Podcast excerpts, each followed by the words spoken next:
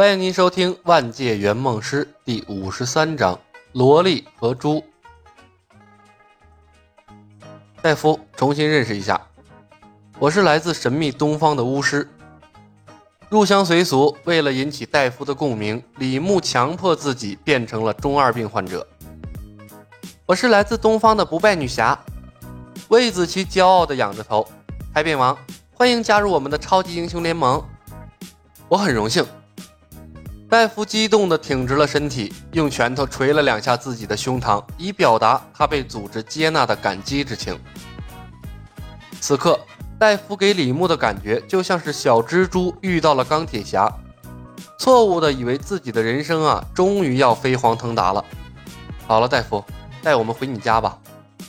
未来一段时间，我们可能要生活在一起了。海北王穿着一身惹眼而且怪异的绿色连体衣。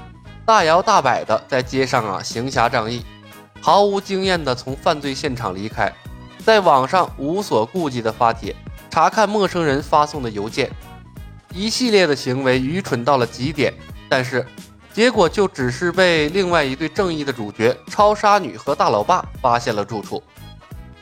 整个 NY 市的警察手下马仔无数，行事无所顾忌的反派，甚至包括他的亲生老爹。没有一个人发现他的身份，这逻辑上一点儿也说不通。不得不说，海扁王的家的确是整部电影里最安全的地方。漫改电影的世界里，只需要爽点，不需要逻辑。去我家？戴夫愣住了，为难的道：“不可能，会被我老爸发现的。”不会的，邀请两位来自东方的朋友去家里做几天客，不是很正常的事情吗？李牧笑道。当然，如果你为难的话，我们可以付房租。不不，我不是这个意思。戴夫连连摆手，我是说，我老爸可能会发现你们，不，我们的身份的。放心好了，我有来自东方的神秘巫术一叶障目。李牧笑道，他只会啊把我们当成两个普通的客人。一叶障目，李牧当然不会，但是导演会呀。戴夫穿着一身绿皮，都快把自己作死了。他老爸都没有发现他的身份。李牧很有理由相信，即便戴夫在家里开超级英雄派对，他老子啊也只会理解为化妆舞会的。戴夫，住在一起可以方便我随时随地的对你进行训练。李牧注视着海扁王，微微摇头。你虽然拥有了超级英雄的内在潜质，但你呢还没有超级英雄的身手。你甚至连个小萝莉都打不过。嗯，咱们可以比比。魏子琪转动双截棍，配合李牧。小萝莉的凶残瞬间闯进了戴夫的脑海，吓得他后退了两步。不，不用了。李牧和魏子琪如愿以偿地住进了戴夫的家。当然，在和戴夫的老爸见面之前，小萝莉魏子琪换成了普通小女孩的装扮。魏子琪甜美稚嫩的长相自带欺骗性，轻而易举地赢取了戴夫老爸的芳心。他热情地接纳了李牧两人，并啊表示了极大的欢迎。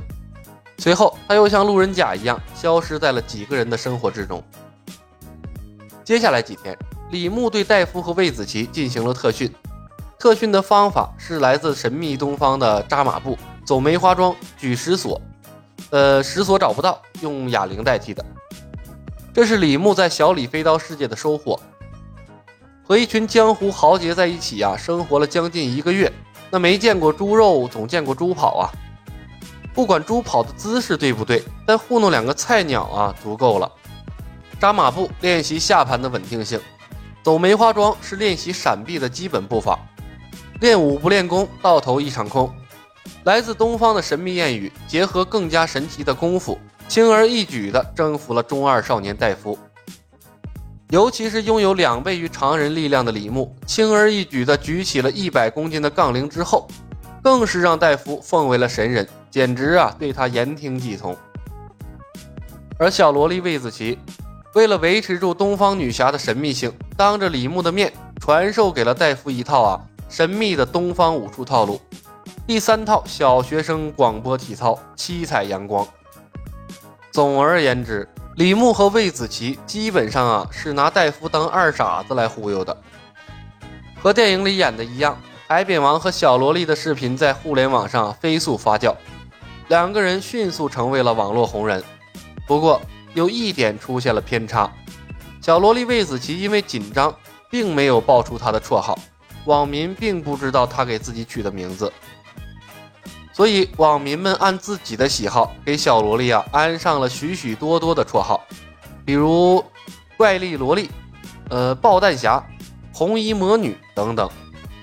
而海扁王更是被小萝莉啊抢尽了风头，彻底沦为了陪衬。他的绰号比魏子琪还要不堪，流传最广的叫做“绿衣小丑”。这样的绰号自然引起了两人极大的不满，两人不约而同的在博客上啊发表了他们的愤怒，附上了各自的超级英雄照片，并郑重其事的更正了他们的绰号“不败女侠”和“海扁王”。不过啊，收效甚微。网民们更乐于把他们称为“怪力萝莉”和“绿皮小丑”。绰号虽然难听了点但并不妨碍人们对他们两人的喜爱。毕竟这是他们身边的超级英雄，是活的。而且当两人同框之后，更是多出了一个新的组合称号——萝莉和猪。巫师大叔，我不要当怪力萝莉，我要当不败女侠。魏子琪用戴夫的电脑浏览网页，气鼓鼓地跟李牧抱怨：“我受够了和戴夫那头蠢猪做搭档，我要超杀女当我的伙伴。”我觉得挺好的。李牧吃着汉堡，刷着手机，悠哉悠哉地享受他的慢生活。虽然海扁王的世界比起小李飞刀的世界啊，可能危险了一些，但只要不去主动招惹黑帮，大部分的时间呢都是安定的。毕竟这里是 NY 市，国际一流的大都市，有钱就可以享受足够奢华的生活。NY 市的混混并不难找。这些天晚上，李牧带着魏子琪和戴夫两尊正义的化身啊，在周围的街区怒刷了一波存在感，打击了不少以抢劫为生的小混混，也搜罗了不少的钱财。虽然比不上大老爸和超杀女的疯狂抢劫黑帮来钱凶猛。但也足够他和小萝莉啊这段时间的开销了。主动交房租的房客啊都是好房客。当李牧交给戴夫老爸一笔丰厚的、远超市场行情的租金之后，戴夫老爸对他们越发的满意，而且他自始至终都没有把怪力萝莉和魏子琪联系在一起。大叔，我们什么时候才能和超杀女见面啊？魏子琪问道。快了。李牧看了眼空荡荡的房间，叹着说道：“这几天戴夫回来的很晚，应该是啊，利用基佬的身份和他的小女友凯蒂搞上了。按照剧情来推断，凯蒂应该快要求他去解决拉塞尔的问题了。”好的，本集已经播讲完毕，感谢您的收听。